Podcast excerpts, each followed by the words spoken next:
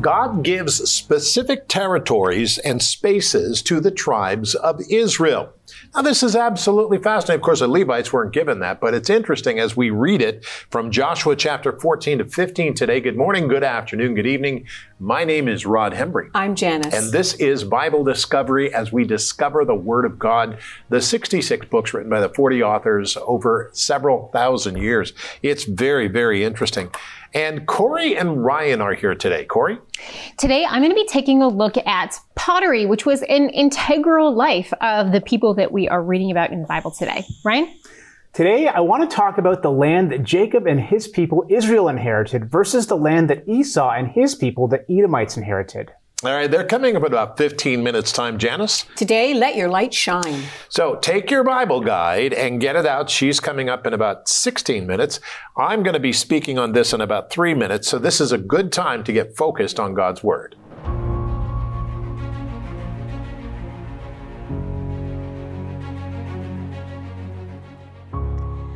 Joshua 15, 1 through 12. So this was the lot of the tribe of the children of Judah according to their families.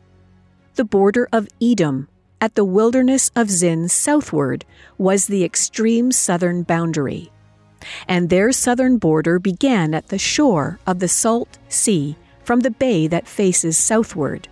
Then it went out to the southern side of the ascent of Akrabim, passed along to Zin, ascended on the south side of Kadesh Barnea, passed along to Hezron, went up to Edar, and went around to Karkaa.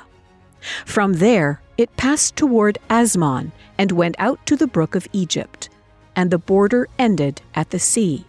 This shall be your southern border. The east border was the Salt Sea as far as the mouth of the Jordan. And the border on the northern quarter began at the bay of the sea at the mouth of the Jordan. The border went up to Beth-Hogla and passed north of Beth-Arabah. And the border went up to the stone of Bohan, the son of Reuben. Then the border went up toward Debir from the valley of Achor, and it turned northward toward Gilgal, which is before the ascent of Adummim, which is on the south side of the valley. The border continued toward the waters of En Shemesh and ended at En Rogel. And the border went up by the valley of the son of Hinnom to the southern slope of the Jebusite city, which is Jerusalem. The border went up to the top of the mountain that lies before the valley of Hinnom westward, which is at the end of the valley of Rephaim northward. Then the border went around from the top of the hill to the fountain of the water of Nephtoah, and extended to the cities of Mount Ephron. And the border went around to Bealah, which is Kirjath-Jearim. Then the border turned westward from Bealah to Mount Seir, passed along to the side of Mount Jearim on the north, which is Chesalon, went down to Beth-Shemesh, and passed on to Timnah. And the border went out to the side of Ekron northward. Then the border went around to Shikron, passed along to Mount Bealah, and extended to Jabneel. And the border ended at the sea. The west border was the coastline of the Great Sea. This is the boundary of the children of Judah all around according to their families. Joshua chapter 15, verses 1 through 12. You know, it's interesting. Today we study Judah, and that is the tribe of Judah. Now, there were 12 tribes marked out for designation of the property of Israel several thousand years ago. And it's interesting because Judah is a fascinating place. In other words, the tribe had land allotted to it. Now, we're going to do our best to read it today. It's going to be hard, some of these names, but we're going to do our best. And in reading today, we are given the borders of the tribe territory of Judah. Now, we already know from the census taken back in Numbers chapter 26 that the tribe of Judah was the largest Israelite tribe. Moses also has given us the backstory of the tribe's founder in Genesis. And this is of great interest to us because it's from the tribe of Judah that many famous men would come. King David is one of them in the line of Judah's kings. But eventually, Yeshua HaMashiach, that is, Jesus the Christ, would come from the line of Judah. Of course, he was fathered by God himself. But the only tribe south of Judah in the land of Israel was Simeon. But Simeon seems to have been absorbed into the tribe of Judah early in Israel's history. The side borders of Judah were both seas, the Dead Sea to the east and the Mediterranean Sea to the west. The city of Jerusalem marked the northern border of Judah, but the city was taken by Israel or Judah until the time of David. And that's important. It was actually David who took it. Do you remember that story? We're going to get to it in the future. When David said, when they mocked David and they said, well, even the blind and the lame could keep David out, and they couldn't. And so very, very interesting. Now, as we read this, we need to pay attention to it. So take your Bible guide and turn to today's passage. This is Joshua chapter 15. And if you don't have a Bible guide, call us or write to us and we will send you one. Or you can go to Bible Discovery TV. When you go there, click on the Bible guide and it'll take you to a page where you can give to us, and thank you for giving. We appreciate that. But you can download it exactly how we have printed it. It is absolutely wonderful. Let's pray today and ask God to teach us his ways and show us his paths. Father, as we open up Joshua chapter 15 and read these first 12 verses, help us to hear what the Holy Spirit says, because this is important to know. And Father, we pray, even though I may mix up some of the names and may not get them right, still, Lord, we understand that it's the point that you're giving assigned territories to this tribe. So help us to read from it, not read into it. In the name of Jesus Christ, and we said together, amen. And amen. Now, with that in mind, let's turn our hearts towards Joshua chapter 15. And it says this, "So this was the lot of the tribe of the children of Judah according to their families. The border of Edom in the wilderness of Zin southward was the extreme southern boundary. And their southern border began at the shore of the Salt Sea from the bay that faces southward. And then it went out to the southern side of the ascent of Akrabim, passed along Zin, attended to the south side of Kadesh Barnea, passed along to Hezron, went up to Edar, and went around to Karkaa. From there it passed towards Asmon, and went out to the brook of Egypt, and the border ended at the sea. This shall be your southern border. The east border was the Salt Sea as far as the mouth of the Jordan. And the border of the northern quarter began at the bay of the sea of the mouth of Jordan. The border went up to Beth-Hogla and passed north of Beth-Arabah. And the border went to the stone of Bohan and the son of Reuben." Isn't that interesting? Now that gives me this point. As I read this, I understand that God gave specific territories and spaces to the tribes of Israel. Listen carefully as we apply this today. As Christ followers or Christians, each of us in our lives have specific callings, and we are responsible for those callings.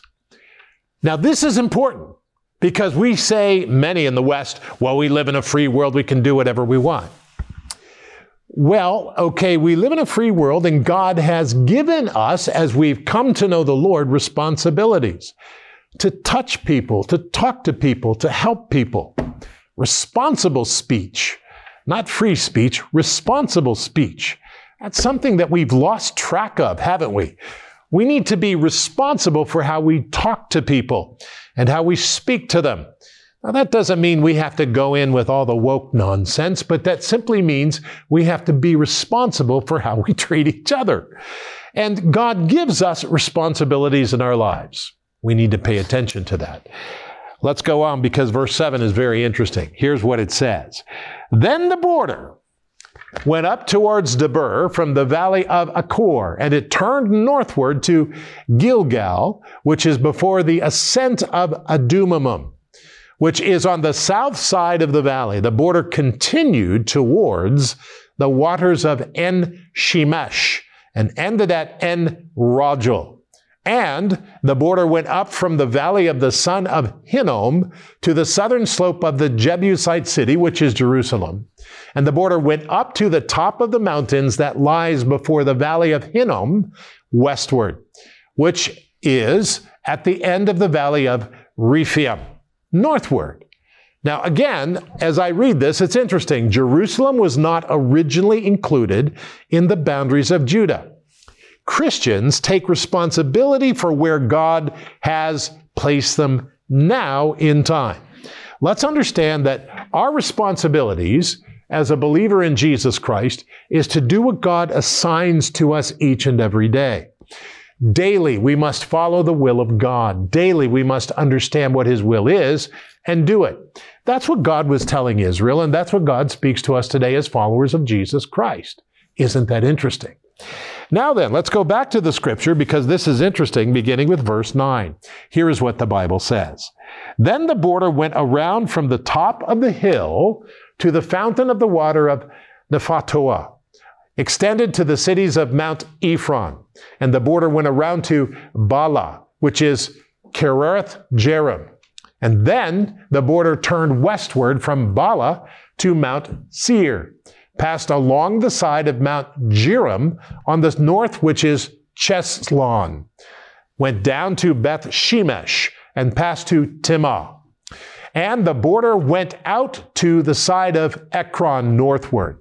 Then the border went around to Shikron, passed along to Mount Bealah, and extended to Jabneel. The border ended at the sea. The west border was the coastline of the Great Sea, and this is the boundary of the children of Judah all around according to their families. Which brings me to this point. God has given each of us important responsibilities in our assignments. Christians know that God's kingdom is built through our obedience to the Lord. Christians understand that God's kingdom is built because we have been obedient to the Lord. So today, may we pray and ask God, Lord, help us to be obedient to you in the name of Jesus Christ.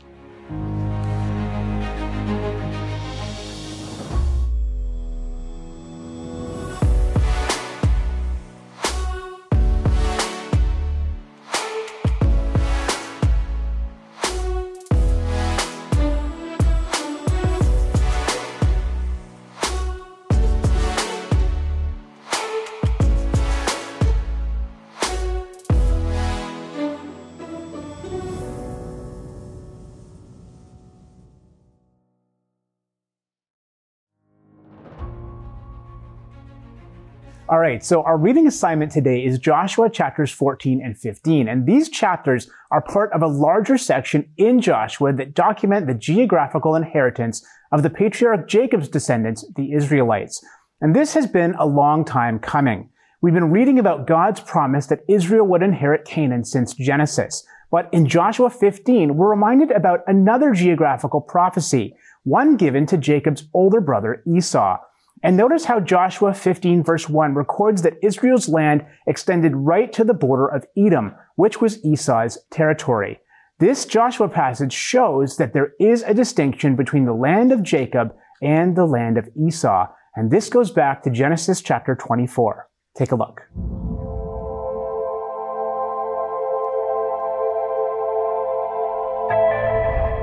With failing vision, the elderly Isaac inadvertently blesses his younger son Jacob rather than the intended recipient, Esau, his firstborn. And he declares over him first a promise of agricultural prosperity. May God give you of the dew of heaven, of the fatness of the earth, and plenty of grain and wine. And then a promise of lordship. Let people serve you, and nations bow down to you.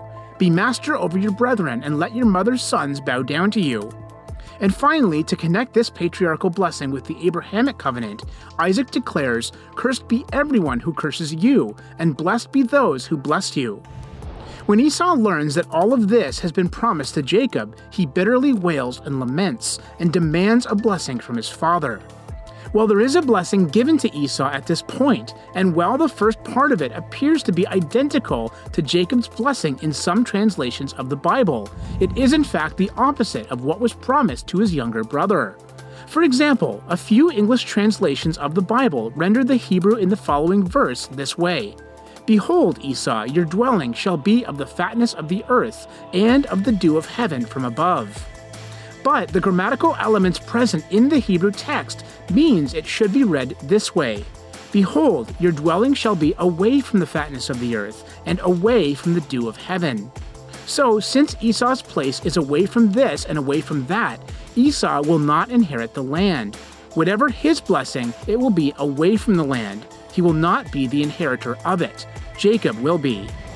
Isaac then continues his blessing of Esau and makes three specific prophecies regarding his nation Edom. The first is, "By your sword you shall live." In other words, he will sustain himself by plunder, and he will live the life of a marauding, dwelling nation. One example of the fulfillment of this is in Numbers chapter 20. The second prophecy is, "And you shall serve your brother Jacob." This also came to pass since Edom was defeated by Saul and then subjugated by David. There was also a failed revolt under Solomon. Edom did rebel against Joram but was subdued again by Amaziah. The third prophecy Jacob made was, "And it shall come to pass when you become restless that you shall break his yoke from your neck." As previously mentioned, this break happened first under Joram and then under Ahaz. In subsequent history, when the Jews went into Babylonian captivity, the Edomites left their territory at Mount Seir in the Transjordan and moved to the southern part of Judah, where they became known as Idumeans. In addition, later these Idumeans were conquered by one of the descendants of the Maccabees, John Hyrcanus, who conquered them in 129 BC, forcibly converted them to Judaism, and then incorporated Idumea into the Jewish Judean state. Eventually, these converted Idumeans produced the dynastic rule of the House of Herod.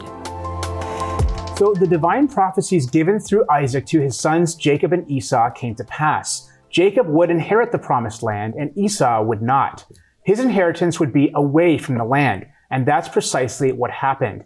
And we're seeing it play out here in Joshua as the promised land is being divvied up between the tribes of Israel, the tribes of Jacob. You know, this is fascinating because there's so much involved here with the tribes and the divvying up and all of that. It's going to break down into two nations later on, Israel and Judah, and then it's going to be dissolved altogether. But then it comes back in 1948. Now, this is a fascinating history that we're studying, so it's very good. Thank you, Ryan. Corey? Well, I'm going to be talking about something that united all of the people, and not just Israel, but the people groups around them as well, and that is pottery, this natural resource, or taking a natural resource and crafting it into something that is inherently useful and becomes necessary in our everyday lives. Now, the Bible uses pottery in a really interesting way. It is a part of everyone's life, and so it utilizes this as a really interesting image. Take a look. A very natural association is made in the Bible between God and the professional potter. The biblical belief of God creating man from the dirt of the ground mimicked the creative act of the potter, who, after sourcing the natural clay, then formed and fired it to make a useful thing. This creative comparison between potters and God is made in biblical books, like Job, coming from the mouth of Elihu, "I am just like you before God, I was also pinched off from a piece of clay." And Jeremiah, coming from the mouth of God, "Just like clay in the potter's hand, so are you in my hand, house of Israel." The craft of forming and firing pottery is extremely ancient. The raw clay was either dug from the ground or settled out of clay sediment-rich waters, depending on where you were in the world. The clay would then be hand-cleared of any impurities, like stones or sticks, mixed with water to the perfect consistency and kneaded by foot in large piles to rid it of air bubbles and achieve good forming texture. The potter would then form his vessels. There were several ways to do this: by hand and with scrapers and sticks to beat while using mats or wheels to turn, and or holes in the ground to help shape the clay. During the biblical time period, potters in the ancient Middle East generally used wheels, some turned by apprentices for the potter, and others turned by the foot of the potter himself.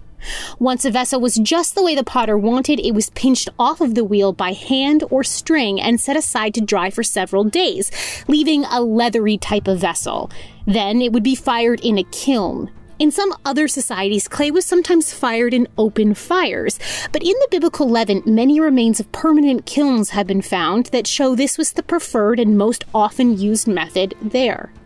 These permanent kilns were composed of a firebox underneath that would be tended by the potter, and above the firebox, pottery could be stacked in the enclosed kiln and baked until perfectly durable.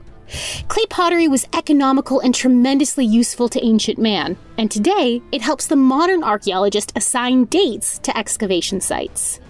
So there we go. I always think it's really interesting how the Bible chooses to communicate, and it communicates in a way that is at the same time very advanced and very simple. So we can understand the initial concept, and then the more we think about it, the more we're able to understand. So it's a pretty amazing thing, and this is one of the reasons why it's so important to pay attention to the details of the scripture. I think it's also very fascinating because if you were to extrapolate time in front of us, and say 500 or 600 years from now, what would they look back on our society today and find? They may not find very much, or whatever they find would be erased or whatever. But if you look back at the ancients, you have pottery and all of their stuff written on it. God has preserved it in amazing ways, and rocks and everything else. Yeah, and there is, to be fair, most of it we have lost, but the things that we do find tell such an interesting story. That's because I totally agree with you. Yeah. That's like when, for example, we the inscriptions from the kings and all that, because Jerusalem was burned, they were preserved in the fire. Oh, yes. You're talking about the seals. What in the world? So the destruction of Israel actually was God's preservation. In a way, it was judgment. So it was a destruction of God, but it also preserved for future generations the reality of that generation. In fact, it did. And we've learned that today. Very good. Okay, Janice. Yes. Well, taking a look at Joshua chapter 15, we see the divisions of the land. We read the details, very, very intense details. And it just reminds us again that God is a God of details.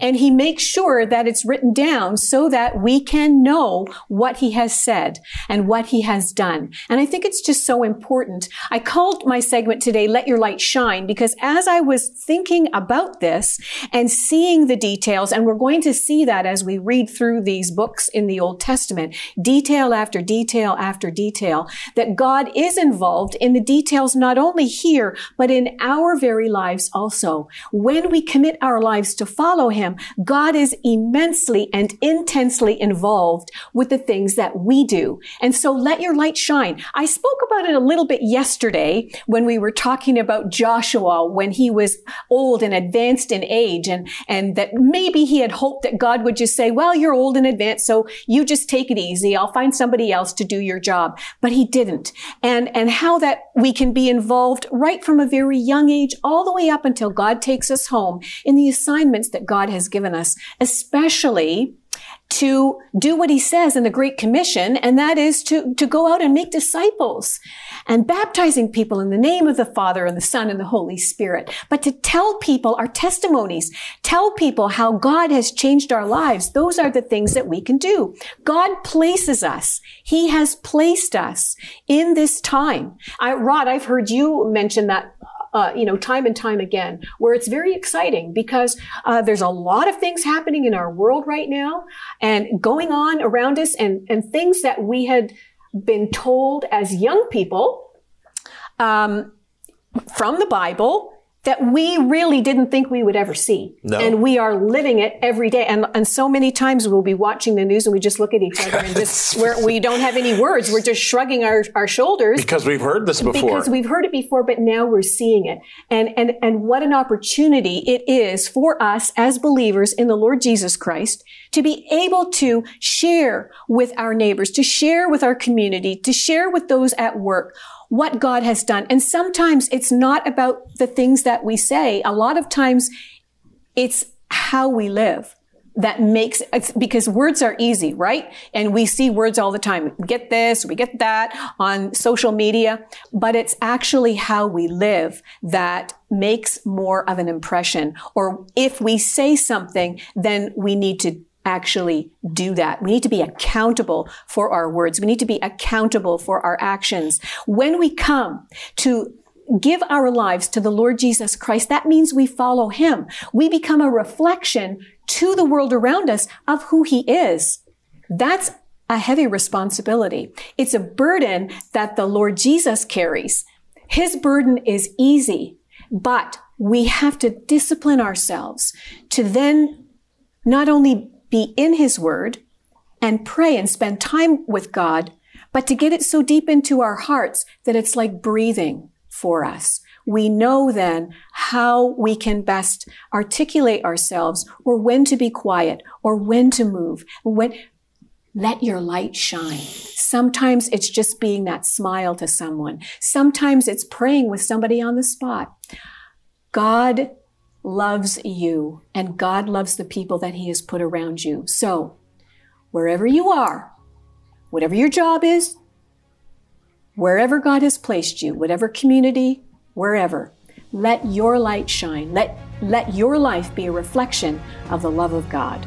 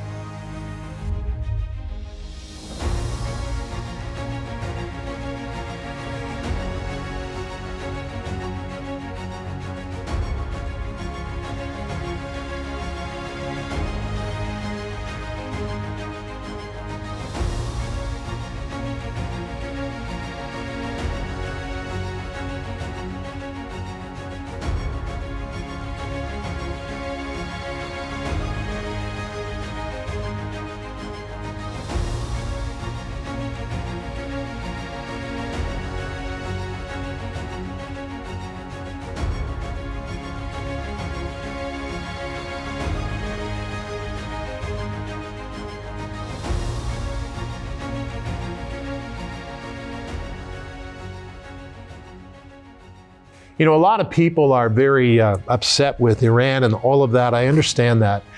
And but let's remember something. I read a report from a missions organization that's reporting and doing investigation.